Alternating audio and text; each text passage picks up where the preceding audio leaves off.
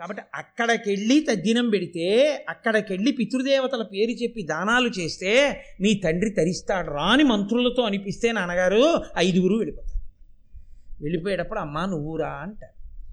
వాళ్ళ ధర్మానికి వాళ్ళు కట్టుబడి వెడితే మన ధర్మం మనకి తెలుసు వాళ్ళ ఆరుగురిని చంపేయడం తేలికైంది ఎందుకంటే వారణావతానికి వెళ్ళారు ఏదో వాళ్ళ నాన్నగారికి కాస్త పుణ్యకార్యాలు చేసి పిల్లలు వచ్చేస్తారనుకుని భీష్ముడు ద్రోణుడు విదురుడు మొదలైన వాళ్ళందరూ యామరి ఉంటారు. పట్టించుకోరు. అప్పుడు మనం చంపేయచ్చు. కాబట్టి ఇది మీరు బయట పడకండి.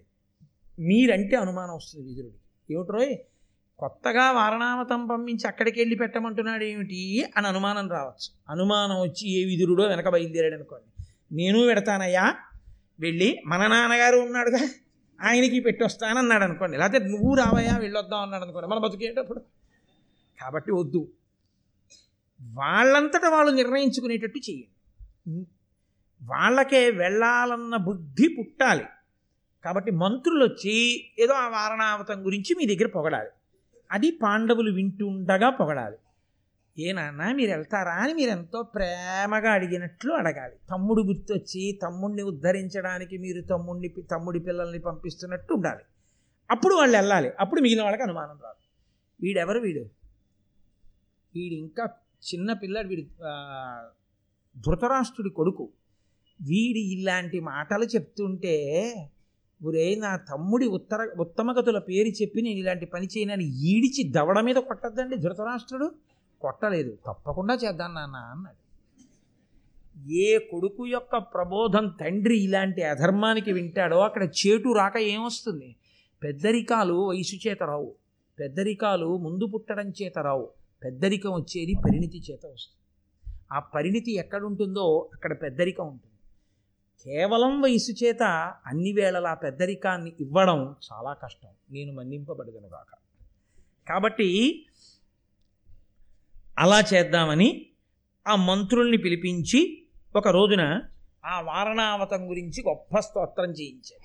భో గంగా తీరం. ఎటువంటి ప్రదేశం ఎటువంటి జలపాతాలు ఎటువంటి చెరువులు ఎటువంటి అరణ్యాలు ఎటువంటి పుష్పాలు ఎటువంటి పక్షులు ఎటువంటి క్రూర మృగాలు అక్కడ వేటాడాలి. పాపం ఆ ప్రజల్ని రక్షించాలి. ఇవన్నీ వీళ్ళని యువరాజువు కాబట్టి నీ కర్తవ్యం సుమా అని చెప్పించడం. అన్నీ చెప్పించిన తర్వాత అకస్మాత్తుగా కొద్దిగా కళ్ళమ్మట నీళ్ళు పెట్టేసుకున్నట్టు ఉత్తరీయంతో ఇలా తుడిచేసుకుని పాండురాజు గుర్తొచ్చి అయ్యో ఈ పిల్లలు వెళ్ళి పాండురాజుకి చేస్తే బాగుండు అనిపించినట్టుగా ఎంత ప్రణాళికో చూడండి నిజంగా. అంతకన్నా దారుణమైన రాజకీయం ఇంకేముంటుందండి? అని అన్నాడు పాండుకుమారులం పిలువ పంచి సుహృన్నివహంబు ఒత్- సి- సుహృ సుహృన్ నివహంబునొద్ద ఆ పాండుతలంచి నిర్గళిత బాష్ప కరాల కపోల యుగ్ముడై పాండు మహీషు కంటే అతి భక్తుల మిమ్మొకటేను పంచదన్ పాండు యశోర్థులారా ఇది పథ్యము కాగా తలంపుడు ఆత్మలో ఆ వారణావతాన్ని గురించి తాను కూడా వినడం వల్ల తనకేదో స్ఫురణకొచ్చినట్టుగా ఐదుగురిని దగ్గరికి పిలిచి నాన్న ఇలా దగ్గరికి రండి. నువ్వు వచ్చారో లేదో కనపడదుగా? ఓసారి తడివి చూసి. పాండుకుమారులం పిలువ పంచి సుహున్నివహంబునొద్దన పాండు తలంచి ఏదో పాండురాజు తనకి గుర్తొచ్చినట్టుగా మా తమ్ముడు ఏమిటో నాకన్నా చిన్నవాడు నాకు చెయ్యవలసినవాడు. వాడు అని ఇంకా మిగిలిన మాట రానట్టుగా కంఠం గాద్గదికమైపోయినట్టుగా కన్నులంబట నీరు తెచ్చేసుకుని ఉత్తరీయంతో కళ్ళు తుడిచేసుకుని చాలా బాధపడిపోతూ అయ్యో పెద్దనాన్నగారు పెద్దనాన్నగారు ఎందుకండి అలా కుమిలిపోతున్నారు? బాధపడకండి పెద్దనాన్నగారు అనిపించుకుని నాన్న మీరు పాండురాజు కొడుకులు రా నా తమ్ముడి తల్ నా తమ్ముడిని తలుచుకుంటే నా మనసు పొంగిపోతుందిరా నాన్న. నేను ఒక్క మాట చెప్తాను ఇది కాదనకండి. నా తమ్ముణ్ణి ఉద్ధరించడం నా వలన కాదు అన్నగారిగా. కొడుకే చెయ్యాలి చెయ్యవలసినటువంటి కర్తవ్యం. అది కొడుకు చేస్తేనే అందేది. అందుకని నాన్న నేను మిమ్మల్ని అడుగుతున్నాను ఇలా అడిగానని ఏమనుకోవద్దు. నా తమ్ముణ్ణి ఉద్ధరించండి రా మీరు వారా వారణావతానికి వెళ్ళి అక్కడ బ్రాహ్మణులకు గొప్ప గొప్ప దానాలు అవి చేసి నా తమ్ముడు ఉత్తమగతులు పొందేటట్టు చెయ్యండిరా. చూసిన వాళ్ళందరూ అబ్బా! ఏమి భాతృభక్తి ఏమి ప్రేమ నిజంగా పాండురాజు మీద? ఆ పిల్లల్ని పంపించి ఉద్ధరించాలని ధర్మరాజు వృద్ధిలోకి రావాలని కళ్ళు లేకపోయినా ఎంత విశాల మనస్కుడు రాయి ధృతరాష్ట్రుడు అనుకుంటున్నారు తప్ప ఆయన ఎంత పెద్ద నటుడో ఎంత గొప్పగా నటించేస్తున్నాడో ఎవరికి తెలుసు? ఇది ధృతరాష్ట్రుని యొక్క నిజస్వరూపం. పెనువేప విత్తు. పైకి దొరకడం. కాబట్టి ఇప్పుడు పాపం ఆ పా వాళ్ళు ధర్మమునకు కట్టుబడతారు. వాళ్ళు అమాయకులు అని మీరు అనుకోకూడదు. వాళ్ళకేమిటో తెలుసా అండి? వాళ్ళు ధర్మమునకు కట్టుబడి ఉంటారు. మా నాన్నగారు తరిస్తారు. మా పెద్ద నాన్నగారు చెప్పారు. అంతే. మా పెద్ద నాన్నగారు చెప్పిన మాట మేము వినాలి. ఇందుకు కదండి? ఆర్షధర్మంలో గొప్పతనం ఎక్కడొచ్చిందంటే తానే డబ్బు ఖర్చు పెట్టుకోవచ్చు. తానే సంబంధం చూసుకోవచ్చు. తానే పెళ్ళంతా చేస్తుండొచ్చు అన్నగారు ఐదు రూపాయలు ఇవ్వలేనివాడు అయి ఉండొచ్చు. అయినా తన పేరు వేసుకోడు. అన్నగారి పేరు వేసి తండ్రి లేకపోతే నా తమ్ముడు ఫలానా వాడైనటువంటి వాడి కుమార్తె యొక్క వివాహ సందర్భమున అని అన్నగారు వదిన గారు పిలుస్తారు. ఆ పెద్దరికానికి అంత గౌరవం ఇస్తారు. అది ధర్మం. ఆ కట్టుబడిన ధర్మం నిన్ను కాపాడుతుంది అని. ఆయనకి పెద్దరికం వచ్చిందని మీరు అనుకోకూడదు. నువ్వు కట్టుబడిన ధర్మం నిన్ను కాపాడుతుంది. నువ్వు ఆయనకి పెద్దరికం ఇవ్వడం చేత నువ్వు పెద్దవాడివి అవుతావు. నువ్వు పూజ చేయడం చేత నువ్వు పూజార్హుడు అవుతావు నువ్వు కృతజ్ఞుడు అవడం చేత నువ్వు లోకమునకు ఆదర్శం అవుతావు కాబట్టి ధర్మమునకు వాళ్ళు కట్టుబడ్డారు. ఇదే వాళ్ళని రక్షిస్తుంది. ధర్మో రక్షతి రక్షిత. ఎవడు ఈ ధర్మాన్ని అడ్డుపెట్టి స్వయ తన కార్యాన్ని సాధిద్దాం అనుకున్నాడో వాడు పాడవుతాడు. కాబట్టి ఇప్పుడు వాళ్ళు పెద్ద నాన్నగారు చెప్పారు మా నాన్నగారు తరించాలి. కాబట్టి మేము తప్పకుండా పెడతాం వెళ్ళి వారణావతంలో మేము చెయ్యవలసినటువంటి పనులన్నీ చేస్తాం. పెదనాన్నగారండి మేము ఇప్పుడు బయలుదేరాం. ఏదో చూశాడు ముహూర్తం చూసి ఇదిగో ఫలానా అప్పుడు బయలుదేరాడు. భీష్ముడు విన్నాడు ద్రోణుడు విన్నాడు కృపాచార్యులు వారు విన్నారు విదురుడు విన్నాడు అందరూ విన్నారు. ఓహో పాపం ఎంత మంచి మాట చేశాడు. ఉత్తరక్రియలన్నీ చేయించాడుగా పాండురాజు యొక్క అస్థికల కలశ పట్టుకొస్తే అలాగే పాపం మంచి పని చేయిస్తున్నాడు అనుకున్నారు. వాళ్ళు కూడా అనుకున్నట్టున్నారు. అలా అనుకోలేదు. ఎందుకంటే ఆయన కళ్ళ ముందు పుట్టినవాడు ధృతరాష్ట్రుడు. వీడి బుద్ధి ఏమిటో ఆయన నోటితో బయటపడకపోయినా కనిపెట్టలేని అమాయకులు కారు వాళ్ళు. నమ్మినట్టున్నారు. వాళ్ళ పరాకులో వాళ్ళు ఉన్నారు కాబట్టి ఇప్పుడు వెంటనే తండ్రి చెయ్యవలసిన ఉపకారం తండ్రి చేసేసాడు కదా? అన్నీ వడ్డించి పెట్టాడు. ఇంకా ప్రణాళికని అమలు చేయడం దుర్యోధనుడి కర్తవ్యం. వెంటనే ఆయన పురోచనుడు అనబడేటటువంటి తనకి సన్నిహితుడైన వ్యక్తిని పిలిచాడు. పిలిచి అన్నాడు నువ్వు వెంటనే కంచరగాడిదలను పూల్చుకుని చాలా వేగంగా అలసట అని భావించకుండా పాండుకుమారుల కన్నా ముందే నువ్వు వారణావతానికి వెళ్ళిపోవాలి. ఈ కార్యసిద్ధి అగుడును నీ కథమున అఖిల దారుణీ రాజ్యము నాకేకాధిష్ఠితమగు. ఇది నీకును నిత్య నిత్యోపభోగ నిలయమ కాదే. నువ్వు నా కార్యాన్ని సాధించు నీకు నిత్యము భోగమే. రాజ్యం నాదవుతుంది నీకు నిత్యభోగం వస్తుంది. ఏం చేయాలో తెలుసా నువ్వు చేయవలసింది? నువ్వు తొందర తొందరగా తొందర తొందరగా పాండుకుమారులైనటువంటి పాండవులు వచ్చే లోపలే వారణావతానికి వెళ్ళిపోవాలి. వెళ్ళిపోయి లక్క మద్దిబంక నెయ్యి నూనె మట్టి ఈ ఐదింటిని కలిపి ఇల్లు కట్టాలి. ఇల్లు కట్టి వాటి పక్కనే ఆయుధాగారం పెట్టాలి. ఆయుధాలన్నీ అందులో ఉంచుకుంటారు వాళ్ళు. వాళ్ళ ఆయుధాలు కూడా ఇక మిగలకూడదు. ఆయుధాగారాన్ని అట్టిపెట్టి దీనికి తెల్లటి సున్నం వెయ్యాలి. అది పాండువర్ణంలో పౌర్ణమి నాటి చంద్రబింబంలా ఉండాలి ఆ ఇల్లు. పాండుకుమారులు కుంతితో కలిసి ఆ ఇంటిలో ప్రవేశించాలి. ప్రవేశించిన తరువాత అక్కడ వారణావతంలో ఉండే ప్రజలకి అనుమానం రాకూడదు. కొన్నాళ్ళు వాళ్ళని అందులో నువ్వు ప్రశాంతంగా ఉండని. వాళ్ళు నమ్మకం ఏర్పడుతుంది.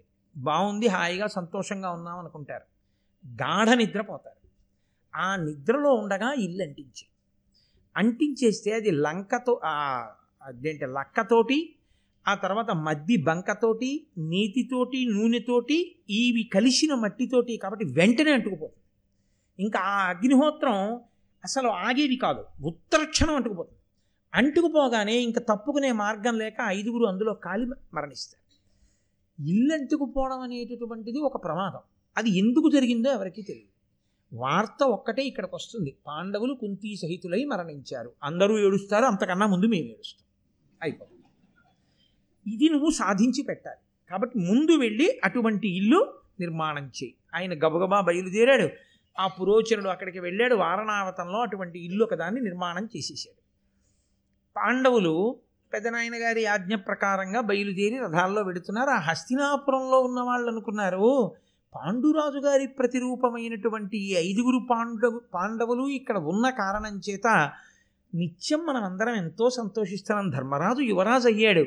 అకస్మాత్తుగా ఐదుగురు కుంతి సహితులై వారణావతానికి వెళ్ళి ఉండవలసిన అవసరం ఉంది ఇందులో దుర్యోధనుడి దుర్బుద్ధి లేదు కదా అనుకున్నారు. దాస్తే మాత్రం దాగుతుందండి. ఆయన అన్నాడు నాకు మంచి పేరు రావడానికి ఈ మధ్య దానాలు బాగా చేస్తున్నాను నాన్నగారు అన్నాడు. దొంగ దానాలు చేస్తే ప్రజలకి తెలియదు. ఎవడు త్రికరణ శుద్ధిగా నిష్కాపట్యంగా చేస్తాడో ఎవడు దానం చేస్తే ఆ తర్వాత ఏదో దృష్టిలో పెట్టుకుని దానం చేస్తుంటాడో కనిపెట్టలేనంత అమాయకుల ప్రజలు. కాబట్టి ఇప్పుడు బయలుదేరాడు. బయలుదేరితే విదురుడు కొంత దూరం వీళ్ళతో పాటుగా వచ్చి ధర్మరాజు గారితో ఎవరికీ అర్థం కాని రీతిలో మాట్లాడాడు. అదో చమత్కారం. కొంత కొంతమంది మాట్లాడతారు. ఆ మాట్లాడిన మాటలు ఏమిటో ఆ మాట్లాడిన వాడికి తెలుస్తుంది ఆ మాటలు విన్నవాడికి తెలుస్తుంది. ఆ పక్కనే కూర్చున్నా ఏమీ తెలియదు ఏమైంది? నేను అనుకున్నది. వెళ్ళానండి. క- కనబడ్డాడు ఆయన. కలిశారు. నేను పంపించానని చెప్పావా? అయ్యో మీరు పంపించారని చెప్పగానే ఎంత సంతోషపడిపోయాడోనండి. తప్పకుండా చేసేస్తానన్నాడు. మీరు అనుకున్న దానికన్నా ముందే చేస్తాను చాలా సంతోషం. ఎందుకైనా మంచిది ఇంకోసారి వెళ్ళి కలు. తప్పకుండా. నేను కలిసి మళ్ళీ మీతో మాట్లాడతానండి. ఇది విన్నాడు పక్కవాడు. ఏమైనా అర్థమైందా? ఈయన ఎందుకు పంపాడో ఆయన ఎవరి దగ్గరికి వెళ్ళాడో ఆయన ఏం మాట్లాడాడో ఆయన ఏం చేస్తా అన్నాడో ఎప్పటి లోపల చేస్తా అన్నాడో ఎప్పటి లోపల చెయ్యాలో మళ్ళీ ఈయన ఎవరి దగ్గరికి వెళ్ళాలో ఎప్పుడు వెళ్ళాలో ఏమైనా అర్థమైందా? ఏమీ అర్థం కొందరు కొందరి మాట తీరు అంత చమత్కారంగా ఉంటుంది.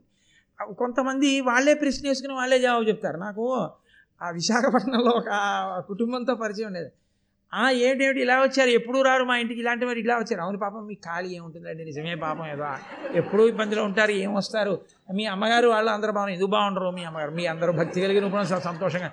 ఆవిడే ప్రశ్న ఆవిడే జవాబు. ఇరవై నిమిషాలు ఆవిడ మాట్లాడాక నేను వెళ్ళొస్తానండి అన్న తర్వాత అవును పాపం మీరు ఎక్కడ కూర్చోడానికి ఎక్కడ చాలా సంతోషం. ఇన్ని విషయాలు చెప్పారని. ఇన్ని విషయాలు నేనేం చెప్పాను? ఆవిడే ప్రశ్న వేసుకుని ఆవిడే చెప్పేసి అలా ఒక్కొక్కరిది ఒక్కొక్క తీరు. మీరు చెప్దామన్నా వినేది ఉండదు. ఎందుకంటే వాళ్ళకి ఆధోరణే వాళ్ళు చెప్పారే చెప్తారు తప్ప మీరు చెప్పేది వాళ్ళు వినరు అసలు. మీరు ఒకవేళ నేనండి బస్సు ఆ బస్సు అంటే గుర్తొచ్చింది. మొన్న ఏమైందో తెలుసా? అని చెప్పి. అయ్యి బాబు అది అయ్యేటప్పటికే మీకు ఇలా పది మాటలు చూసుకో. సరే అయిపోయింది కానండి. ఏం లేదు మా నాన్నగారు మీ నాన్నగారు అంటే గుర్తొచ్చింది. అయ్యో అని మళ్ళీ ఏదో చెప్తారు. ఆఖరికి విసిగెత్తి మా తమ్ముడు పంపిస్తానులేండి అని మీరు వెళ్ళిపోవాలి. ఒక్కొక్కరి మాట తీరు ఒక్కొక్కటి. అందులో విదురుడు చాలా చమత్కారి మహానుభావుడు గొప్ప ధర్మం తెలిసున్నవాడు. ఎవ్వరికీ తెలియని విషయాన్ని వ్యూహరచన చేశానని దుర్యోధనుడు అనుకుంటున్నాడు. ఎవ్వరికీ తెలియకుండా వాడు ఏది చేస్తుంటాడో అది ఆయన కనిపెట్టాడు. కనిపెట్టి వాడు ఇది చెయ్యడానికి బహుశా ప్రణాళిక వేసి ఉంటాడు. వేసిన ప్రణాళికలో ప్రమాదము ఈ రెండు రూపాల్లో ఉంటుంది. అందుకని ఈ రెండు విషయంలో యామరకుండా ఉండని చెప్పేది ఎవరికీ అర్థం కాకుండా చెప్పాడు. అది ఏం చెప్పాడంటే అగ్ని విషయంలో విషం విషయంలో జాగ్రత్తగా ఉండు ధర్మరాజా అని చెప్పాడు. నువ్వు ఉండడం కాదు మిగిలిన తమ్ముళ్ళు అమ్మని కూడా జాగ్రత్త. ఈ రెండిటితో జాగ్రత్తగా ఉండు. దుర్యోధనుడు నిన్నేం ఉత్తినే పంపలేదని చెప్పాడు. అది ఇంత ప్రకటనంగా అర్థమయ్యేటట్టు చెప్పలేదు. ఏదో మాట్లాడినట్టుంది ఆ మాట తీరు కానీ విదురుడు అనవసరంగా మాట్లాడ్డు. విదురుడు వచ్చి మాట్లాడుతున్నాడంటే గ్రహించవలసిన సారం ఉంది.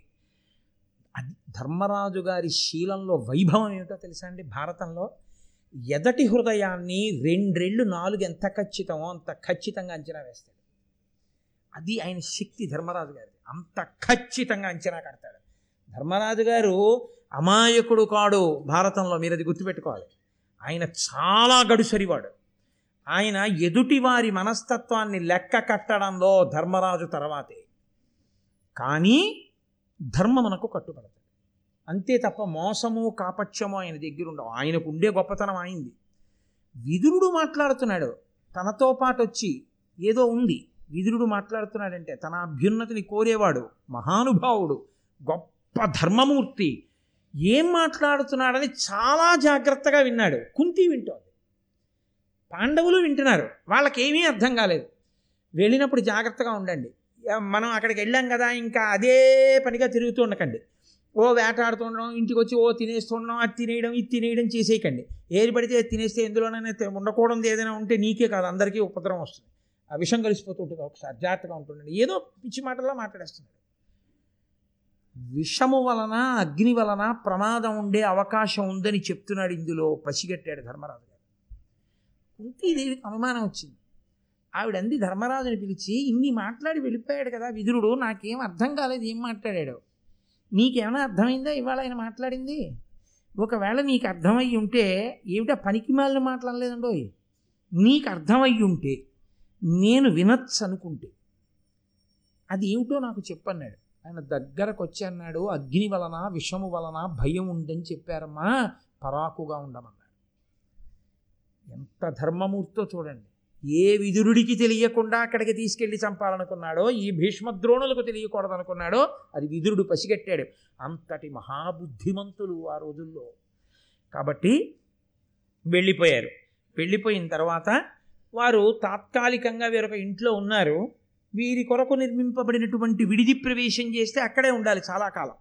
కాబట్టి చాలా కాలం అక్కడ ఉండవలసిన ఇల్లు కాబట్టి ఒక సుముహూర్తం చూసుకుని అందులోకి వెళ్ళారు. బ్రాహ్మణులను తీసుకొచ్చి పుణ్యాహవాచనం చేసి ఓ కొబ్బరికాయ కొట్టుకుని గుమ్మం దాటి ఆ ఇంట్లోకి వెళ్ళారు. లాక్షాగృహంలోకి ఆ లక్కతో కట్టబడినటువంటి ఇంట్లోకి. వెళ్ళగానే అబ్బా చాలా బాగుంది ఇల్లు. ఎక్కడ లక్కతో కట్టినట్టు తెలియదు. ఎందుకంటే పైన అంత జాగ్రత్తగా సున్నం వేసేశారు. లోపలికి వెళ్ళగానే ధర్మరాజు గారు భీముణ్ణి దగ్గరికి పిలిచాడు దగ్గరికి పిలిచి చెవిలో అన్నాడు ఈ గృహ కుజ్యంబులు లాక్షాగర్భములు ఆద్య తైల గంధులు మరి శాస్త్రాగార సమీపము మాయాగృహమగునిది. అవశ్యమగ్నేయంబై. భీమా ఈ ఇంటిని కట్టినప్పుడు మట్టితో మద్ది బంకతో లక్కతో నూనెతో నీతితో కట్టారు. కాబట్టి ఈ ఇంటికి పక్కనే ఆయుధాగారాన్ని పెట్టారు. ఈ ఇంట ఎక్కడైనా నిప్పు రవ్వ తగిలితే ఆ ఈ ఇల్లంతా వెంటనే కాలిపోతుంది. కాబట్టి ఈ ఇంట అగ్నిహోత్రంలో మనని కాల్చడానికే ఈ ఇల్లు నిర్మించారు. నువ్వు చాలా జాగ్రత్తగా గోడ దగ్గరికి వెళ్ళి పరికిస్తే నీతి వాసన వస్తోంది గమనించు. కాబట్టి అగ్ని ప్రమాదం ఉంది మనకి పొంచి ఉంది ఇదే విదురుడు హెచ్చరించాడు అన్నాడు. అంటే భీముడు అన్నాడు దిక్కుమాల దుర్యోధనుడు అన్నీ ఇలాంటి పనులే చేస్తాడన్నయ్యా. అసలు మనం ఈ ఇంట్లోకి రాకముందు ఎక్కడున్నామో అక్కడికి వెళ్ళిపోయి ఈ ఇంటికి రాత్రి మనమే నిప్పెట్టేద్దాం. అంటే అది ధర్మరాజు. అంటే ఆయన ఏమన్నాడో తెలియదు బలం భీముడిది. ధార్మికమైన ఆలోచన ధర్మరాజుది. నడిపిస్తాడు. వీళ్ళు వశవర్తులు అవుతారు ఆ ధర్మానికి అక్కడుంది విజయం అంతా. ఆయన అన్నాడు ఇది ఎవరు కట్టించారు? మనకి విడిది అని ధృతరాష్ట్ర మహారాజు కట్టించాడు. ధృతరాష్ట్రుడెవడు? మన పెదనాన్న. మన పెదనాన్నగారి పట్ల మనం గౌరవంతో ఉంటామన్న మన ధర్మానికి కదా తాతగారైన భీష్ముడు గురువైన ద్రోణుడు కృపుడు పెదనాన్నగారైనటువంటి ఆ విదురుడు ఆ పినతండ్రి గారైనటువంటి విదురుడు మొదలైన వాళ్ళు మనని గౌరవిస్తారు. ఇప్పుడు మనం ఈ ఇంట్లోకి వచ్చి మళ్ళీ వెంటనే బయటికి వెళ్ళిపోయి ఈ ఇల్లు ఇవాళ రాత్రి కాల్చేస్తే తిరిగి ఎటు వస్తుంది అంటే మేము కట్టించిన ఇంట్లో ఏదో ఉందని వాళ్ళే కాల్చేశారు ఏ ఆగ్నేయాస్త్రమో వేసి. మా మీద నింద మోపాలనుకుంటున్నారని ప్రచారం చేస్తే మన వంశంలో అంతఃపురంలో పెద్ద కలతకి దారి తీస్తుంది. పెద్దలు చిన్నబుచ్చుకోరు భీష్మాదులు. ఏమిటి ఇలా దెబ్బలాడుకుంటున్నారని? కాబట్టి మనం ఇక్కడే ఉండాలి. మనం యావరపాటుతో ఉన్నట్టు ఉండాలి. కానీ పరాకుగా ఉండాలి. పగలింట్లో ఇక్కడ ఉండకూడదు. పగలంతా వేటాడడానికి వెళ్ళిపోవాలి. రాత్రి తిరిగి రావాలి. మనం నిద్రపోతున్నామని వాళ్ళు అనుకోవాలి. మనం నిద్రపోతున్నట్లు ఉంటూ అత్యంత పరాకుగా మనం జాగ్రత్త మన జాగ్రత్తలో మనం ఉండాలి. ఎవరైనా నిప్పంటిస్తారేమో చూసుకుంటూ ఉండాలి. అంటే వాళ్ళు నిద్రపోయింది ఏమైనా ఉందా ఇంకా ఇంట్లో? పగలంతా అసలు ఆ ఇంట్లో ఉండకుండా వెళ్ళిపోయేవారు వేటకి. బాగా చీకటి పడిన తర్వాత ఇంటికి వచ్చేవారు. దీని మీద పురోచరుడు చేసిన ఆలోచన ఏమిటో తెలుసా అండి? ఒకవేళ కుంతి పాండవులు కలిసి ఆ ఇంట్లో ఏం మాట్లాడుకుంటున్నారో తెలుసుకోవడానికి కుంతీదేవికి ఉపకారం చేయడానికి ఉపచారం చేయడానికి పెట్టినట్లుగా ఐదుగురు కొడుకుల తల్లి అయినటువంటి ఒక బోయవనితని ఆ ఇంట్లో పెట్టాడు. ఆవిడ కూడా ఆ ఇంట్లోనే పరిచారిక కాబట్టి పడుకుంటుండేది. ఆవిడ పని ఏమిటంటే కుంతీదేవితో వీళ్ళ ఐదుగురు ఏం మాట్లాడుతున్నా వీళ్ళ ఐదుగురిలో వీళ్ళు ఏం మాట్లాడుకుంటున్నా ఆవిడ వినేది. విని పురోచనుడికి చెప్తుండాలి అంటే వీళ్ళు ఏమైనా అనుమాన పడుతున్నారా? సరిగా పడుకుంటున్నారా? ఏమైనా అనుమానంతో జాగ్రత్తగా ఉంటున్నారా? అన్నీ ఆవిడ కనిపెట్టాలి. కాబట్టి ఆవిడ కనిపెట్టినప్పుడు ఆవిడ కనిపెట్టగలిగిన ప్రజ్ఞకి దొరకనంత జాగ్రత్తగా వాళ్ళని వాళ్ళు కాపాడుకుంటూ పాండవులు జాగ్రత్త పడుతున్నారు. పడుకున్నట్టు పడుకుని పడుకోకుండా ఉంటున్నారు. పడుకున్నట్టు పడుకుని పడుకోకుండా ఉండడం చాలా కష్టం అవసరమండి బాగా అలిసిపోయి ఇచ్చిన తర్వాత ఉత్తిని అలా కళ్ళు ముద్దాం అన్నారంటే ఏమో ఏమైనా అయిపోతుంది. తెల్లారే వరకు నిద్రపట్టే ఇచ్చి అంతే మీరు చెప్పలేరు. ఎంత జాగ్రత్తగా ఉండాలో ఆవిడ చూస్తుంటుంది. ఆవిడ చూస్తూ ఉంటుందని వీళ్ళకి తెలుసు. కాబట్టి కొంతకాలం గడచింది. ఈలోగా విదురుడికి నిర్ధారణ అయిపోయింది అక్కడ ఆయన కనిపెట్టేశాడు. లాక్షాగృహ నిర్మాణం జరిగింది. అందులో పాండవుల్ని కుంతితో కాల్చేయబోతున్నారు అని. ఆయన ఒక కనకుణ్ణి పంపించాడు. కనకుడు అంటే గొప్పులు తవ్వగలిగినటువంటి వాడు. పంపించు. ఆయన రహస్యంగా ధర్మరాజు గారి దగ్గరికి వచ్చాడు. అయ్యా ఏదో ఒక రోజు రాత్రి ఇల్లు అంటిస్తారు. అసలు మీరు బయటికి వెళ్ళడానికి అవకాశం ఉండదు. కాబట్టి నన్ను విదురుడు పంపాడు. నేను ఇక్కడి నుంచి సొరంగం తవ్వుతాను. సొరంగం అంటే అంత తేలిగ్గా ఏమి ఉండదు. నడవడానికి దానికి కటిక చీకటి. మీరు ఈ ఇల్లు ఎప్పుడు అంటింపబడుతుందో అప్పుడు కుంతీదేవితో సహితంగా మీ అందరూ కూడా సొరంగ మార్గంలో జాగ్రత్తగా అరణ్యంలోకి వెళ్ళిపోవాలి. వారణావతంలో ఎక్కడా కనపడకూడదు కాబట్టి అరణ్యంలోకి సొరంగం వెళ్ళిపోయేటట్టుగా నేను చాలా వేగంగా తవ్వేస్తాను సొరంగాన్ని. మీరు ఆపద వచ్చినప్పుడు అందులోంచి వెళ్ళిపోండి అని చెప్పాడు. అలాగేనన్నారు ఆయన ప్రతిరోజు తవ్వి అరణ్యం వరకు సొరంగాన్ని తవ్వేశాడు. తవ్వేసిన తరువాత ఒకానొక రోజున పాల్గొన మాసంలో కృష్ణపక్ష చతుర్దశి తిథి వచ్చింది. బాగా చీకటిగా ఉంది. ఆ రోజున విశేషమైనటువంటి పూజ. ఆ పూజ జరిగినటువంటి కారణం చేత నైవేద్యాన్ని అందరికీ కూడా బ్రాహ్మణులకి వాళ్ళకి సమారాధన చేసింది కుంతీదేవి. చక్కగా మృష్ణాన్న భోజనం చేసి అందరూ ఆశీర్వచనం చేసి వెళ్ళిపోయారు. ఈ బోయవనిత ఆమె యొక్క ఐదుగురు కుమారులు కూడా శుభ్రంగా అన్నమంతా తినేసి మధుర మధుర పదార్థాలను ఆ కళ్ళు తాగేశారు. ఆ కళ్ళు తాగడంలో వాళ్ళు ఒళ్ళు మరిచి నిద్రపోతున్నారు. ఆ బోయవనిత ఐదుగురు కుమారులు. పురోచనుడు ముహూర్త నిర్ణయం చేసుకుంటున్నాడు. ఆ ఇల్లు కాల్చేద్దామని. ఆయన కూడా పక్కనే పడుకున్నాడు ఆ లక్షాగృహంలో. అనుమానం రాకూడదని. ధర్మరాజు గారు అన్నాడు ఇంకింతకన్నా ఇక్కడ మనం ఉండకూడదు. భీమసేన బాగా చీకటి పడింది. మంచి నిద్రలో ఉన్నారు. పాండవులు కుంతి అందరినీ నిద్ర లేపాడు హఠాత్తుగా నిద్రలేచి అలవాటు లేని సొరంగంలో నడవడం అంత తేలికైన విషయం కాదు. ఈ రోజు రాత్రే మనం వెళ్ళిపోవాలి సొరంగంలోంచి. కాబట్టి మేము సొరంగంలోకి వెళ్ళగానే నిప్పు పెట్టి నువ్వు కూడా సొరంగంలోకి వచ్చేయండి. కుంతీదేవిని తీసుకుని నలుగురు పాండవులు లోపలికి వెళ్ళారు భీమసేనుడు ఆ లక్క ఇంటికి నిప్పు పెట్టాడు ఆయుధాగారంతో కలిపి. అది నెయ్యి నూనె ఆ మద్ది బంక ఆ లక్క ఇవి ఎంతలో అంటుకుంటాయండి? ఇల్లు వెంటనే అంటేసుకుంది. అంతే. భీముడు సొరంగంలోకి వెళ్ళాడు తీరా సొరంగంలోకి వెళ్ళాక కుంతి నడవలేకపోయింది. ఎందుచేత అంటే గాఢ నిద్రలో లేచింది ఆవిడేం సామాన్యమైన వనిత మహాతల్లి పాండురాజు గారి యొక్క భార్య మహారాజ్ఞి ఆవిడ కర్మ ఆవిడ నడవలేకపోయింది. అర్జునుడంతటి వాడు తడబడిపోయాడు. అడుగులు పడలేదు. అటువంటి స్థితిలో నిజంగా భీమసేనుడు కారణజన్ముడండి వాయుపుత్రుడు. నమస్తే వాయు త్వమేవ ప్రత్యక్షం బ్రహ్మాసి అని కదా. అది ఊపిరి పోస్తాడు మహానుభావుడు ఆ వాయుదేవుడు. ఎక్కడ ధర్మం ఉందో ఎక్కడ దేవతానుగ్రహం ఉందో అక్కడ రక్షణ ఏదో ఒక రూపంలో ప్రసరిస్తుంది. కాబట్టే విదురుడు అంత జాగ్రత్త పడి అక్కడి నుంచి కనకుండి పంపాడు.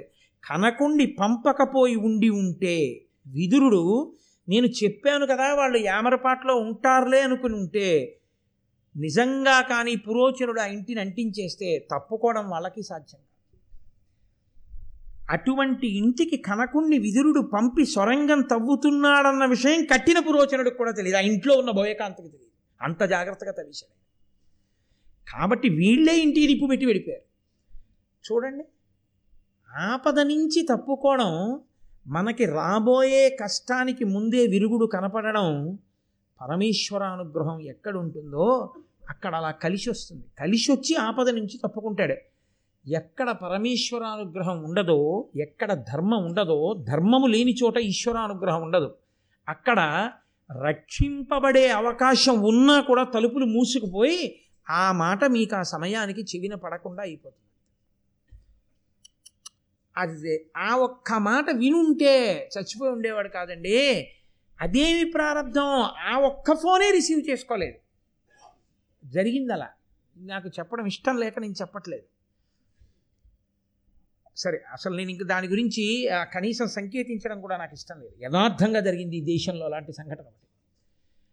అదే దురదృష్టం. అదే ఈశ్వరానుగ్రహం లేదు అనడానికి గుర్తు. కాబట్టి బ్రతికారు పాండవులు బ్రతికింది కుంతి ఒక్కటే కారణం. వాళ్ళ ధర్మం వాళ్ళని రక్షించింది. ఇప్పుడు తీరా లోపలికి వెళ్ళిన తరువాత పొగ సెగ ఉంటాయి కదండి సొరంగంలోకి. అందులో చిక్కిడిపోయి పడిపోయారనుకోండి ఇంకేముంది వాళ్ళకి మాత్రం? మార్గం ఇది వెళ్ళడానికి వెనక్కి వెళ్ళలేరు ముందుకు నడవలేరు. కటిక చీకటి దీపమా వెలుతురా ఏముంటుంది అందులో? అకస్మాత్తుగా వెళ్ళిపోతున్న వాళ్ళకి. కడునిద్రగానక తొడరుచు వడిగొని నడవంగ నేరక తడయుచున్న నిరిగి చెచ్చెర తల్లి అరకట నిడి ధర్మసుత విజయుల తన వితత బాహు యమలంబు నెక్కించి యముల నుత్సంగంబు లెక్కించుకొని భీముడక్కజముగ నరిగెడురయమున తరులు సాల్వడి మ్రొగ్గ పదఘటనంబుల చదిసి రాలు నురుముగాగ ఇట్లు నెరయంగా సత్వంబు మెరసి రాతిరెల్ల నొరక పవన తనయుడరిగే పవలు సనినట్లు చీకటి ఎనక ముండ్లు గండ్లు ననక తెరలి. ఆ గబగబా నడవలేక పడిపోతున్నటువంటి కుంతీదేవిని ఎత్తుకుని ఇలా మెడల మీద వేసుకున్నాడు. ఏదో ఉత్తరీయాన్ని ఇలా తీసి ఇలా వేసేసుకుంటారు చూశారు? అలా కుంతీదేవిని తీసి ఇలా మెడ మీద వేసేసుకున్నాడు. ధర్మరాజు గారిని అర్జునుణ్ణి తీసుకుని రెండు భుజాల మీద ఎక్కించేసుకున్నాడు. నకులుణ్ణి సహదేవుణ్ణి రెండు చేతులతో ఎత్తుకుని తన ఒళ్ళో కూర్చోపెట్టుకున్నట్టుగా పట్టుకుని ఎంత వేగంగా వెళ్ళిపోయాడంటే ఆ కటిక చీకట్లో ఆ సొరంగంలో ఆయన వెడుతూ ఉంటే ఆయన శరీరపు రాపిడికి కొమ్మలు విరిగి పడిపోయి ఆయన పదఘట్టనలకి శిలలు పిండైపోతుండగా అత్యంత వేగంతో పగటిపూట అనాయాసంగా నడిచి వెళ్ళిపోయిన వాడు వెళ్ళిపోయినట్టుగా సొరంగ మార్గంలో చాలా తొందరగా అరణ్యానికి చేర్చేశాడు. ఇంతటి బాహుబలం. మహానుభావుడు ఈశ్వరుడు అటువంటి స్థితిని ఏర్పాటు చేశాడు. అయితే సొరంగ మార్గంలో అలా ఎక్కించుకుని అలా పట్టుకుని వెడుతుంటే ఒళ్ళోకి నకుల సహదేవులు ఉన్నారు ఈ మోచేతులు. అందున మోచేయి కొట్టుకుందనుకోండి అలా ఇలా ఉంటుంది? ఆ సొరంగం విశాలంగా తవ్వుతారేమిటి? అది మోచేతులకు కొట్టుకుంటుంటే ఎంతసేపు తీసుకెళ్ళగలడు కానీ ఆయన బలం అటువంటిది. అందుకే పుట్టగానే శిలలు భిన్నమైపోయాయి. ఆయన మోచేతుల ఒరిపిడికి శిలలు గుండలైపోయి కింద పడిపోయి ఆయన పగటిపూట వెళ్ళినట్టు నడిచి వెళ్ళిపోతుంటే ముళ్ళు రాళ్ళు ఇవన్నీ పిండైపోయి చెట్ల కొమ్మలు విరిగిపోయి అంత వేగంగా కటిక చీకట్లో గంగానది దక్షిణ తీరానికి తీసుకెళ్ళి ఈ ఐదుగురిని ఆమరునాటి సాయంకాలం వరకు నడిచాడండి మహానుభావుడు. ఏ సామాన్యమైన నడక నడిచారనుకుంటున్నారా? అమ్మయ్యా బతికాం ఐదుగురం తల్లి. అని వీళ్ళని ఇంత ఎత్తుకుని తీసుకొస్తే వాళ్ళు బడలిపోయారు. ఆ కుదుపులు. ఎత్తుకు తీసుకొచ్చిన వాడు సంతోషంగా ఉంటాడు. అది భీమబలం అంటే. పరమేశ్వరుడు ఎంతంత గొప్ప స్థితిని ఎక్కడ ధర్మం ఉందో అక్కడ ఇవన్నీ ఉంటాయండి. ధర్మం ఒక్కటే. అందుకే సమస్త వాంగ్మయము యొక్క ప్రయోజనం ఒక్కటే. ధర్మాన్ని పట్టుకో ధర్మాన్ని పట్టుకో ధర్మాన్ని పట్టుకో. నువ్వు ధర్మాన్ని ఒక్కదాన్ని పట్టుకో నీకు అన్నీ కలుగుతాయి. నువ్వు ధర్మాన్ని ఒక్కదాన్ని విస్మరించి ఏవి పట్టుకో నిన్ను రక్షించవు. కాబట్టి అది మనకి నిరూపణం చేస్తారు ఇటువంటి ఘట్టాల్లో పెద్దలు. కాబట్టి ఇప్పుడు ఆయన తీసుకెళ్ళి అరణ్యంలో పడుకోబెట్టాడు. ఆ ఇల్లు కాలిపోతోంది. వారణావతంలో వాళ్ళందరూ సంతోషించారు. పాండవులు కుంతి వచ్చారని. వాళ్ళు పరుగు పరుగున పరుగు పరుగున ఆ లక్షాగృహం దగ్గరికి వచ్చారు. అరే రే రే పాండవులు ఐదుగురు కాలిపోయారు కుంతి కాలిపోయారు పాపం గబగబా ఆ ఇంట్లోకి వెళ్ళే ప్రయత్నం చేశారు కానీ అది అంటుకున్నటువంటి కొన్ని నిమిషములలో కాలిపోతుంది. కాబట్టి కాలిపోయి బూడిదైపోయింది అయిపోయిన తర్వాత వీళ్ళు గబగబా లోపలికెళ్ళి ఏది కుంతి శవం ఏది పాండవుల శవం అని వెతికారు. వెతికితే ఆ బోయకాంత ఆమె ఐదుగురు కుమారుల యొక్క అస్థిపంజరాలు ఉన్నాయి అవే కుంతి ఐదుగురు కుమారుల అస్థిపంజరాలనుకుని వారణావతంలో ఉన్న వాళ్ళందరూ ఇడిచారు ఎవడా ఇల్లు కట్టాడో ఆ పురోచనుడు కూడా కాలి మరణించాడు. ఐదుగురు పాండవులు కుంతి చచ్చిపోయారని లోకమంతా అనుకుంది. కనకుడు మాత్రం ఎవరు గొయ్యి తవ్వాడో ఆయన లోపలికి వెళ్ళి చూశాడు. ఈ ఐదు కాకుండా ఇంకేమైనా ఉన్నాయా? మృతదేహాలు లేవు. సొరంగంలోంచి వెళ్ళిపోయినటువంటి జాడ కనపడింది. ఓ పాండవులు చేరిపోయారు. చాలు. ఆయన కూడా బూజిలో ఏదో వెతుకుతున్నట్టుగా నటిస్తూ సొరంగం బయటపడింది అనుకోండి ఇదేమిటి ఇక్కడ సొరంగం ఉందని కొంతమంది అందులోంచి వెళ్ళి చూస్తారు. ఆ సొరంగాన్ని బూజితో కప్పేశాడు వెతుకుతున్నట్టుగా.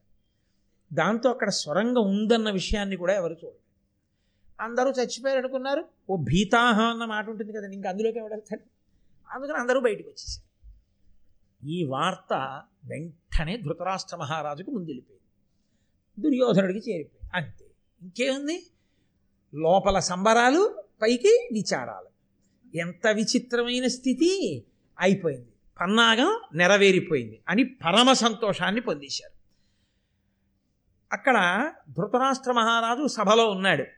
ఇది విని ఏమీ తెలియనటువంటి వాళ్ళ బాధిత శత్రువర్గులకు పాండు కుమారుల దుఃఖవార్త మర్చాధములైన సౌబల దివాధి వసూనుల యొద్దనప్పుడు అప్పుడు దుర్యోధనుడాదిగా గల సుతులున్న సభన్విని దుఃఖితాత్ముడై ఆ ధృతరాష్ట్రుడా వరచిన ఎట్లరిచెన్ వివిధ ప్రలాపుడై. కర్ణుడు దుర్యోధనుడు దుశ్శాసనుడు శకుని మొదలైన వాళ్ళు తనకి కావలసిన వాళ్ళందరూ చుట్టూ కూర్చునుండగా వార్త వచ్చింది లాక్షాగృహం కాలిపోయింది. ఒక ఆడదాని అస్థిపంజరం ఐదుగురు పురుషుల యొక్క అస్థిపంజరాలు దొరికాయి. ఆరుగురు అస్థిపంజరాలు ఉన్నాయి పక్కన పురోచనుడు కూడా కాలిపోయాడు. ఈ వార్త వినగానే లోపల ఎంత ఆనందపడిపోయాడో. పైకి ఆవరిచినట్టు అరిచాడు.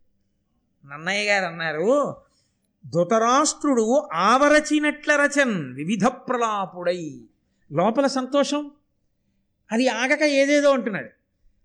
ఏదో పెద్ద బాధ వచ్చేసిన వాళ్ళ అయ్యో పాండవుల ఐదుగురు చచ్చిపోయారు రా చచ్చిపోయిందిరా చచ్చిపోయింది రా అని ఏదో పెద్ద ఆవు చూడండి ఆందోళనతో ఆవు అరిస్తే గమ్మత్తుగా ఉంటుందండి మీరు ఎప్పుడైనా గమనించారో లేదో. అదేంటి చూశారు? అదేంటి యువర్ అటెన్షన్ ప్లీజ్ అంతేగాని మనం అటువైపు దృష్టి పెట్టాం. ఆవు అరిస్తే మీ దృష్టి లేకుండా అటు ఎడుతుంది. మీరు ఎప్పుడైనా గమనించండి? అందులో సెకండ్ ఫ్లోర్ లాంటి ఫ్లోర్స్లో అపార్ట్మెంట్లో ఉన్న వాళ్ళకి ఇది బాగా అనుభవం ఉంటుంది. ఎందుచేతంటే ఆవు దూడ కనపడలేదు అనుకోండి ఆ సందు మొదట్లో నించుని అంబా! అని అరిచినప్పుడు ఆ చివర అంబారావంలో మామూలుగా ప్రసన్నంగా ఏదో సంతోషంగా ఉండి దూరంగా మీరు తోటకూరలు పట్టి కొట్- కట్టపట్టి ఎంతకీ తీసుకురాకపోతే అంబా! అంటుంది. దూడ కనపడలేదు అనుకోండి ఆ చివర ధ్వని ఆందోళన తెలుస్తుంది. అంబా! అంటుంది. అది మీకు అబ్బా! ఏమిటి అలా అరుస్తోంది ఆవు? అనిపిస్తుంది. పైగా అది గబ గబ గబ నడుచుకుంటూ ఇలా సందుల వంక చూస్తూ మళ్ళీ ఆగి మళ్ళీ ఓసారి అరిచి మళ్ళీ వెళ్ళిపోతుంది ఆ దూడ కోసం ఆఖరికి ఆ దూడ ఎక్కడో కనబడి అంబే అని అది పరిగెత్తుకుంటూ దీని దగ్గరికి వచ్చి దీని పొదుగులో కుమ్మితే దాని ఆనందం చూడాలి. ఇలా వెనక్కి తిరిగిపోయి నడుం ఊగిపోయేటట్టుగా దూడను నాకేసుకుంటుంది. ఎంత సంతోషం ఆ ఆవుదూడల ప్రేమ. లోకంలో ఆశ్చర్యకరంగా ఉంటుంది. గోవు గోవత్సము అంటారు అందుకే. అపార్ట్మెంట్లో ఉన్న వాళ్ళకి బాగా తెలుస్తుందండి ఈ విషయం. అంటే పరికించగలిగిన ప్రజ్ఞ ఉంటుంది కాబట్టి ఆ ఆవు ఎలా అరుస్తుందో అంటే అంత ప్రేమ ఏడిచినట్టు. అరిచాడు ధృతరాష్ట్రుడు అరిచి ఇంకా వివిధ రకములైనటువంటి ధనులు చేస్తూ ఏడుస్తున్నాడు. పాపం భీష్ముడు వచ్చాడు ద్రోణుడు వచ్చాడు కురుపుడు వచ్చాడు విదురుడు వచ్చాడు. ధృతరాష్ట్రుడు ఎలా ఏడుస్తున్నట్టున్నాడో అలాగే ఏడుస్తున్నట్టు విదురుడు ఉన్నాడు అక్కడే ఉన్నారు ఏడుస్తున్నట్టున్న వాళ్ళు రక్షించి రక్షింపబడి ఉన్నారని తెలియనట్టుగా ఏడుస్తున్నవాడు ఒకడు తాను భక్షిద్దామనుకుని భక్షిద్దామనుకున్న వాళ్ళు భక్షింపబడలేదని తెలియక భక్షింపబడ్డారనుకుని ఏడుస్తున్న వాళ్ళు కొందరు. ఇది అన్నీ తెలుసున్నవాడు ఈశ్వరుడు.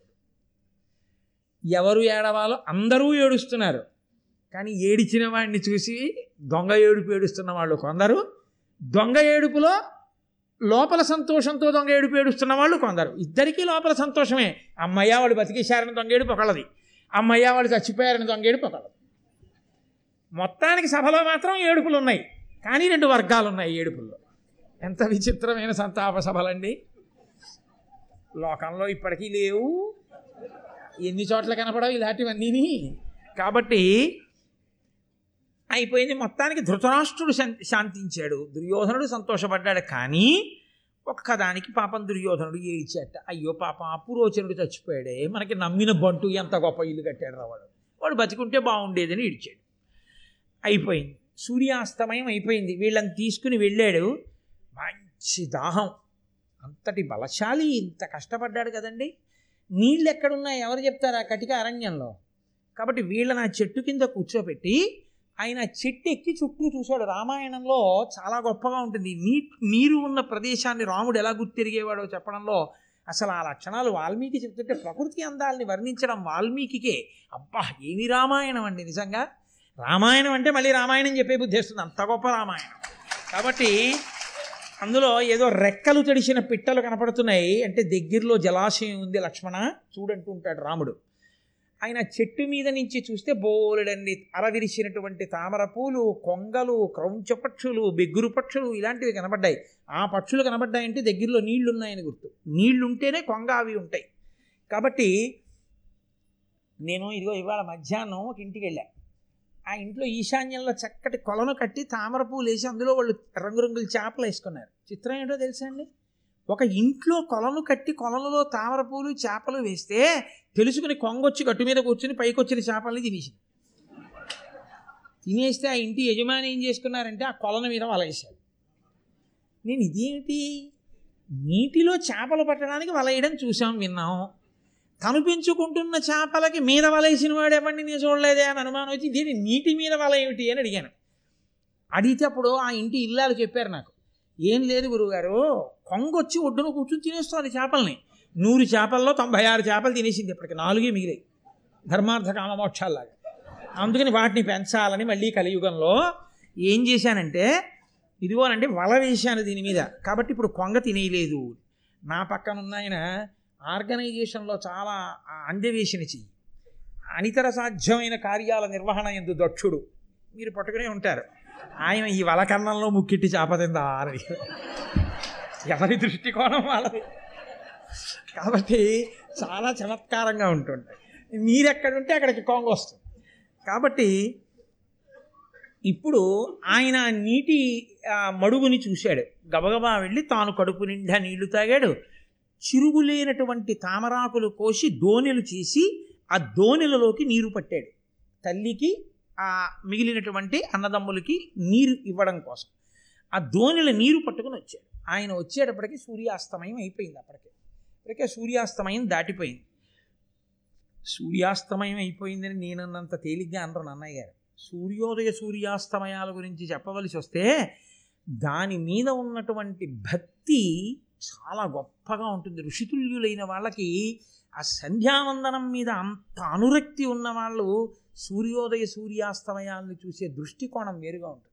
వెంటనే నన్నయ్య గారు అన్నారు ధరణీ దిశా ప్రాసారి ధరణీ దిశా ప్రసారిత గురు కర నికరంబులుడిచికొని దీర్ఘ నిరంతరగతి ఖిన్నుడపోలెను హరిదశ్వుండు విశ్రమించే అస్తాద్రి ధరింది ఎడతెరిపి లేని ప్రయాణం తెల్లవారుజామున మొదలుపెట్టి తూర్పు దిక్కు నుంచి అలా పశ్చిమ దిక్కు వరకు నడిచి నడిచి నడిచి నడిచి నడిచేవాడు ఏం చేస్తాడు? చేతులు ఇలా దగ్గర పెట్టుకుని నడిచాడు అనుకోండి నడవలేడు.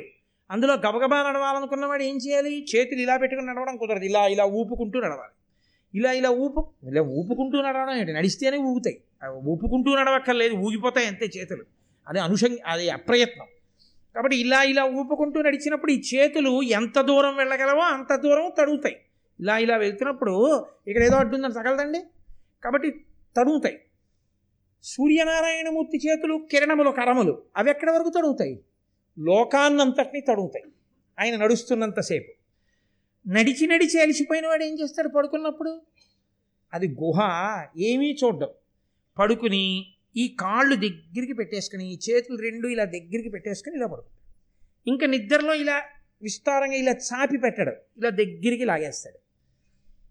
తెల్లవారకట్ట నుంచి సాయంకాలం వరకు నడిచి నడిచి ఎలిసిపోయిన సూర్యుడు పశ్చిమాద్రి అనబడేటటువంటి గుహలో కాళ్ళు చేతులు దగ్గర పెట్టేసుకు పడుకున్నాడా అన్నట్టుగా ఇంకా కిరణములు కనపడడం మానేసాడు అంటే కాంతి తరిగిపోయింది చీకటి పడిందనడానికి ఆయన ఎంత గొప్పగా తీసుకొచ్చారో చూడండి.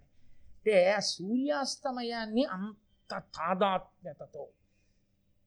కంటికి కనపడే భగవత్ స్వరూపం కదండి అది. తిక్కనగానే ఎంత గొప్పగా వర్ణిస్తారు ఆ సూర్యోదయ సూర్యాస్తమయాల్ని. కాబట్టి అలా సూర్యాస్తమయం అయిపోయింది. ఇంత జాగ్రత్తగా తీసుకొచ్చిన భీముడి కన్నా ఎత్తుకు తీసుకురాబడినటువంటి పాండవులు మిగిలిన పాండవులు కుంతి బడలిపోయారు వాళ్ళు ఎక్కడి వాళ్ళు అక్కడే నిద్ర సుఖం ఎరగదు ఆకలి రుచి ఎరగదు. వాళ్ళు ఆ బడలికకి ఆ చేతులకి తల కింద చేతులు పెట్టుకొని ఎవరు? దొరికితే చంపేద్దామని చూస్తున్నటువంటి చూడబడుతున్నటువంటి పాండవులు. ధర్మరాజు అర్జునుడు నకులుడు సహదేవుడు నలుగురు కుంతీదేవి నిద్రపోతున్నారు. వచ్చి చూశాడు భీముడు. ఎంత బాధ కలిగిందో. ఇంత అలిసిపోయి నిద్రపోతున్నారు. లేపి నీళ్ళు తాగండి అండి ఎందుకు? లేచాక తాగుతారులే అనుకున్నాడు. అది చాలా ప్రేమతో కూడిన మాట తెలుసా అండి? అమ్మ మీరు చూడండి ఎప్పుడైనా అమ్మ నోటి వెంటే వస్తాయి ఆ మాటలు. ఏదో ప్రయాణం చేసి వస్తాం. రాత్రి తొమ్మిదింటికి వెళ్ళిపోతాం కదా. వెళ్ళిపోయిన తర్వాత గబగబా ఏ ఉందిలే ఇంత ఉప్మా చేసి పెట్టేస్తాను తినేసి పడుకుందరు కానంటే ఏదో కారణానికి ఆ బస్సు ఎక్కడో చీకట్లో ఆగిపోయి మళ్ళీ బయలుదేరి రాత్రి ఇంటికి వచ్చేటప్పటికి పన్నెండు అయిపోయింది అనుకోండి. అమ్మ అమ్మ ఆకలమ్మ ఆకలమ్మ ఆకలమ్మ అని ఇంట్లో దిగిన పిల్లలు ఇంటికి రాగానే అమ్మ ఉప్మా చేస్తుందా? అమ్మ మజ్జిగిస్తుందా ఇవి చూడరు. సోఫాలో ఓడిపడిపోతాడు మంచం మీద ఓడిపడిపోతాడు ఆ చెప్పులు ఇప్పేసి వాళ్ళు ఎక్కడి వాళ్ళు అక్కడే అలా పడుకుని నిద్రైపోతారు. నిద్రపోతే అమ్మ అప్పుడు ఇంకా ఉప్మా చేయదు. గబగబా పాలు కాచేసి ఇలా ఇలా తురిపేసి చల్లార పెట్టేసి ఉప్పు ఉప్పు అని ఊదేసి ఆ పాలు పట్టుకొచ్చి పిల్లల్ని చూసి పాపం అమ్మ ఆకలి ఆకలి ఆకలి అన్నారు. ఎంతలా నిద్రపోతున్నారో ఫోన్లో ఇంక రేపు ఇద్దాం పడుకొని అంటుంది. రాశీభూతమైన ప్రేమ ఉన్న చోటే ఆ మాట వస్తుంది. అది అమ్మది అమ్మలోంచి వస్తుంది ఆ మాట సాధారణంగా. సాధారణంగా ఏమి ఎక్కడైనా. అమ్మ అమ్మే లోకంలో. అలా భీముడు ఆ పాండవుల్ని కుంతిని చూసి అయ్యయ్యో ఎంత నిద్రపోతున్నారో. రాళ్ళ మీద ముళ్ళ మీద పడి నిద్రపోతున్నారు. చెట్టు కింద కటిక నేల మీద లేచాక తాగుతారులే అని ఆ గొప్పలు అక్కడ పెట్టి చూసి ఆయన అనుకుంటున్నట్ట త్రిభువన సామ్రాజ్య సామ్రాజ్య శ్రీ ప్రభుడగు ధర్మాత్మజుండు ప్రాకృత జను ప్రాకృత జనునట్లు అభిరూక్షతలంబున ఇట్లు అభిభూతుండగునే నిద్ర అతి ఖిన్నుండై మూడు లోకములను పరిపాలించవలసినటువంటి వాడు యవరాజ్య పట్టాభిషేకమై అయినవాడు కురు సామ్రాజ్యానికి యువరాజు. బడలిపోయి ఇంత ఆపద నుంచి బయటపడి కటిక నేల మీద అరణ్యంలో ఒక చెట్టు కింద తన చెయ్యి తాను తలగడాగా పెట్టుకుని అయ్యో క్రూర మృగాలు వచ్చి ఎత్తుకుపోతాయేమో అని కూడా మర్చిపోయి అలుపెరగకుండా ఇలా నిద్రపోతున్నాడా అని అమ్మ వంక చూశాడు. ఆ అమ్మ పడుకుని నిద్రపోతుంటే అమ్మ పొట్టలో రాళ్ళు గుచ్చుకుని ఉన్నాయి. ఆ పొట్ట చూడగానే తానే గుర్తొచ్చాడు తన తమ్ముళ్ళు అన్న గుర్తొచ్చారు. మమ్మల్ని కన్న కడుపు ఆ కడుపు. పాండు మహారాజు గారి యొక్క పత్ని. అమ్మ అలా పడుకున్నావా? అనుకున్నాడు. ప్రేమ అన్న మాటని నన్నయ్య గారు భీముడి కళ్ళజోళ్ళలోంచి చూసి మాట్లాడతారు. అందుకుని ఋషితుల్యుడయ్యాడు మహానుభావుడు. ఆ ప్రేమలు ఆ హృదయాలు అవి అత్యద్భుతం అండి పేదరికం అనుభవించిన అన్నదమ్ములు అక్క చెల్లెళ్ళు అందరూ అలా కలిసిమెలిసి ఉన్న రోజులుంటాయే. అవి ఎంత ఐశ్వర్యవంతులైన తర్వాత కూడా మీరు చూడండి. వాళ్ళు కలిసి కూర్చున్నప్పుడు మళ్ళీ వాళ్ళు కోరుకునేది ఏమిటో తెలుసా? ఏమీ వద్దు కానీ కాస్త వంకాయ పచ్చి పులుసు చేసి కంది పచ్చడి చెయ్యి అని. ఒరే గుర్తుందా?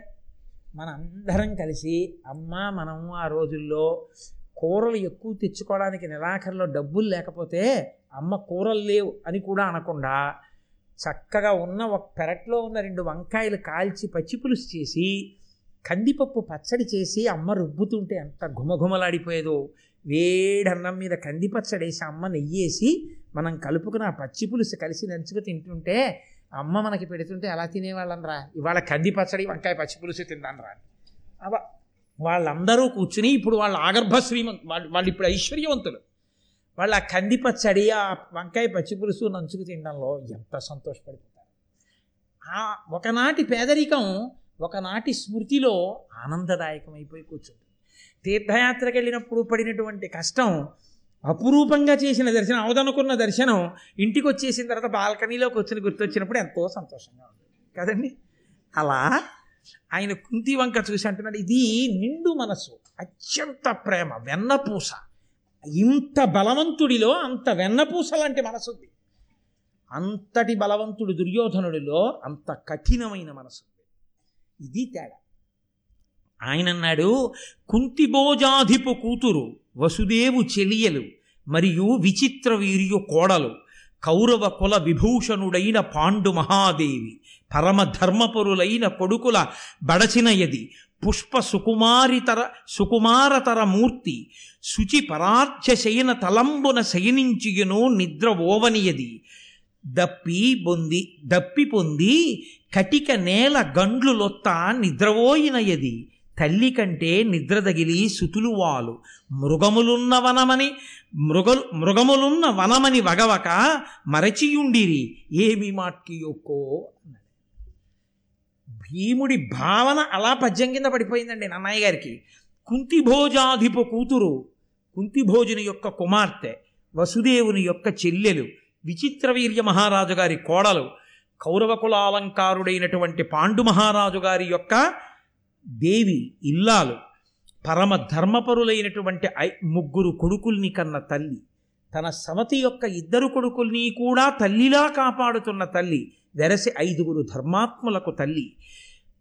పువ్వు ఎంత సుకుమారంగా ఉంటుందో అంత సుకుమారతరమైన శరీరము కలిగినటువంటి తల్లి శుభ్రంగా వేసినటువంటి పక్కని చూసి కూడా పడుకునేటప్పుడు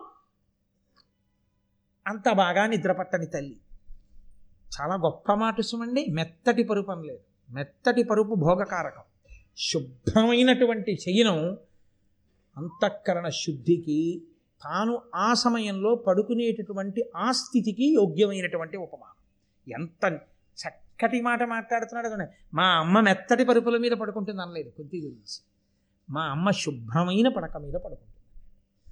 అలా వేసిన పక్క పడుకోని అమ్మ. ఆవిడకి ఇప్పుడు పరుపులు అక్కర్లేదు ఆవిడకి ఇప్పుడు భోగాలు అక్కర్లేదు పాండురాజు గారు లేరు. ఆవిడ కోరుకునేది ఏమిటంటే పక్క మీద దుప్పటి శుభ్రంగా ఉండాలి తలగడ శుభ్రంగా ఉండాలి గలీబు శుభ్రంగా ఉండాలి. ఒక కొడుకు దాని చేత బ్రతికిస్తాడండి తల్లిని. తాను ఎంత గొప్పగానైనా అలిసిపోనివ్వండి. అమ్మ పడుకుంటుంటే అమ్మ ఏమిటి ఆ మంచం మీద దుప్పటి? ఏంటి మా అంత మాసిపోయింది? అంటే తల్లి ఏముంటుందో తెలుసా అండి? ఏం పర్వాలేదు లేరా రేపు మార్చొచ్చు పడుకో. తొమ్మిదిన్నర అయింది. రోజు పది పదకొండు అవుతోంది. ఇవాళ ఏదో తొందరగా వచ్చావు కాస్త పడుకో. ఆయన అంటాడు ఏం పర్వాలేదులే పడుకుంటాను కానీ రే లోపల నుంచి ఇస్త్రీ దుప్పటి పట్టరా. అని దుప్పటి తీసేసి దులిపి అమ్మ అటు పట్టుకో. అని లేకపోతే కొడుకుని పిలిచి పట్టుకోమని పక్క బాగా వేసి అమ్మ పడుకో అని అమ్మ పక్కన కూర్చుని ఓసారి అమ్మ చెయ్యి అట్టుకుని అమ్మ ఏం తిన్నావు ఇవాళ? అమ్మ ఏంటి సంతోషంగా ఉందా? ఇవాళ భీష్మ సినిమా వచ్చిందట టీవీలో చూసావా నీకు ఇష్టం కదూ? పద్యాలు? అంటే చూశానురా అని ఆ కొడుకు నాలుగు మాటలు మాట్లాడి పక్క దుప్పటి శుభ్రమైంది వేసి వెళ్ళిపోయాడు అనుకోండి. ఆ తల్లి సంతోషంతో గాఢ నిద్రపోయింది. అదే కొడుకు ఏటా దొక్కిమాలని దుప్పటి? ఇంట్లో ఉంటావు కదా ఏం దుప్పటి మార్చుకోలేవమ్మా నువ్వు? అని పడుకున్నాడు అనుకోండి. ఆ తల్లి మూడు రోజులు నిద్రపోదు.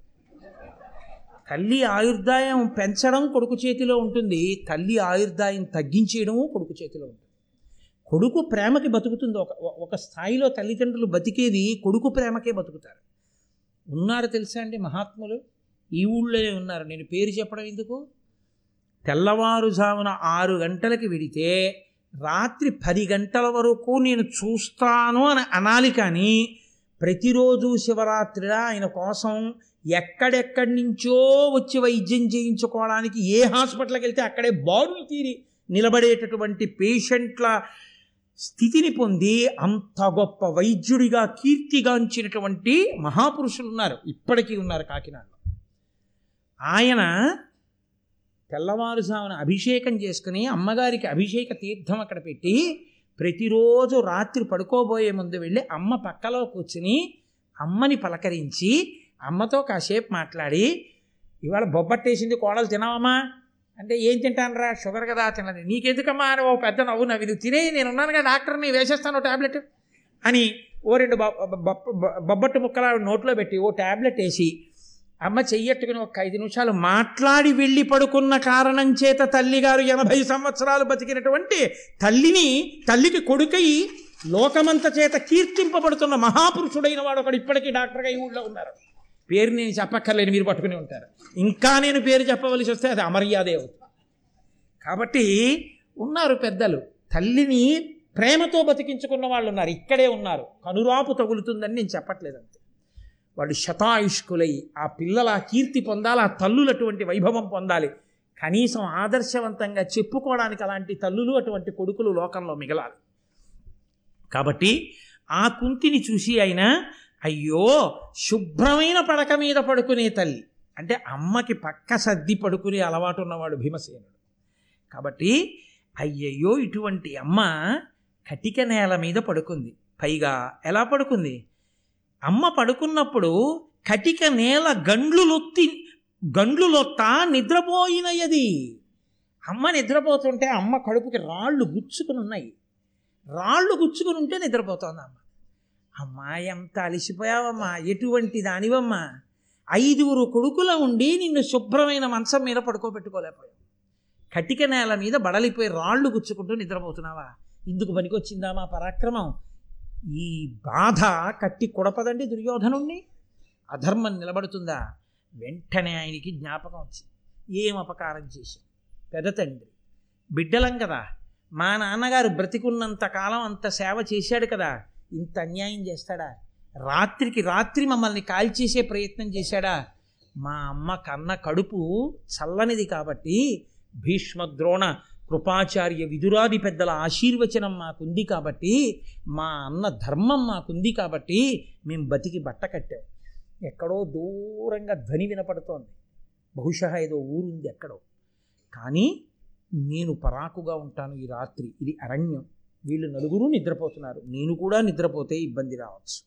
కాబట్టి నేను తెలివిగా ఉండి వీళ్ళు హాయిగా నిద్రపోయేటట్టుగా చూస్తాను. అని తాను నిద్రపోకుండా హాయిగా నిద్రపోతున్నటువంటి ఆ మిగిలిన అన్నదమ్ముల్ని అమ్మి సంతోషంగా పడుకుంటే నేను రక్షిస్తున్నాననుకుని ఆనందంగా అమ్మయ్యా బతికి బట్ట కట్టామని చెట్టుకి వీపు చేర్చి అలా చూస్తూ ఆలోచిస్తూ సంతోషంగా ఉన్నటువంటి భీమసేనుడు చూస్తుండగా వాళ్ళు నిద్రపోతున్నప్పుడు చప్పుడు చేయకుండా మనం సభని పూర్తి చేసి వాళ్ళు లేచిన తర్వాత రేపు సాయంకాలం మళ్ళీ ప్రసంగం మొదలు. కాబట్టి మంగళాశాసనపరై మదాచార్య పురోగమై సర్వైశ్చ పూర్వైరాచార్యై సత్కృతాయాస్తు మంగళం. మంగళం కోసలేంద్రాయ మహనీయ గుణాత్మనే చక్రవర్తి తనూజాయ సర్వభౌమాయ మంగళం. ఉమాకాంతాయ కాంతాయ కామితార్థప్రదాయినే శ్రీగిరీశాయ దేవాయ మలినాథాయ మంగళం. కరచరణకృతం వా కర్మవాక్కాయజం వా శ్రవణనైరజం వా మానసం వాపరాధం విహితమ విహితం వా సర్వమేత్తక్షమస్వ శివ శివ కరుణాబ్ధే శ్రీ మహాదేవ శంభో సర్వం శ్రీ ఉమామహేశ్వర పరబ్రహ్మార్పణమస్తు స్వస్తి